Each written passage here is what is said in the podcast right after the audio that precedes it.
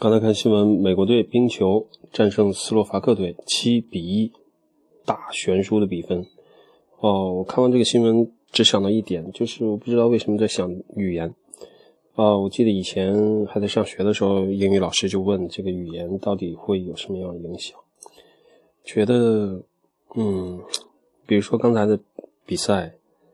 呃，除了语言之外，当然很多社会实力。会有影响，但是语言，我突然想到，它是人和人之间沟通交流的基础，它是一个团队作战的基础，呃，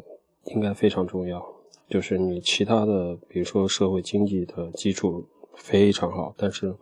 如果语言的基础不是很好，沟通不能够达到非常有效率的话，甚至有很多词语不能用本国的语言去描述，甚至根本没有这个词汇。那么在沟通起来的时候，实际上你们的这个 picture 就是整个的这个视野是不一样的，啊，就有可能打个比方，有可能你是用二维的思维在啊描绘一个作战的地图，但是可能美国人在用一个三维的，呃，在描绘他的作战的地图。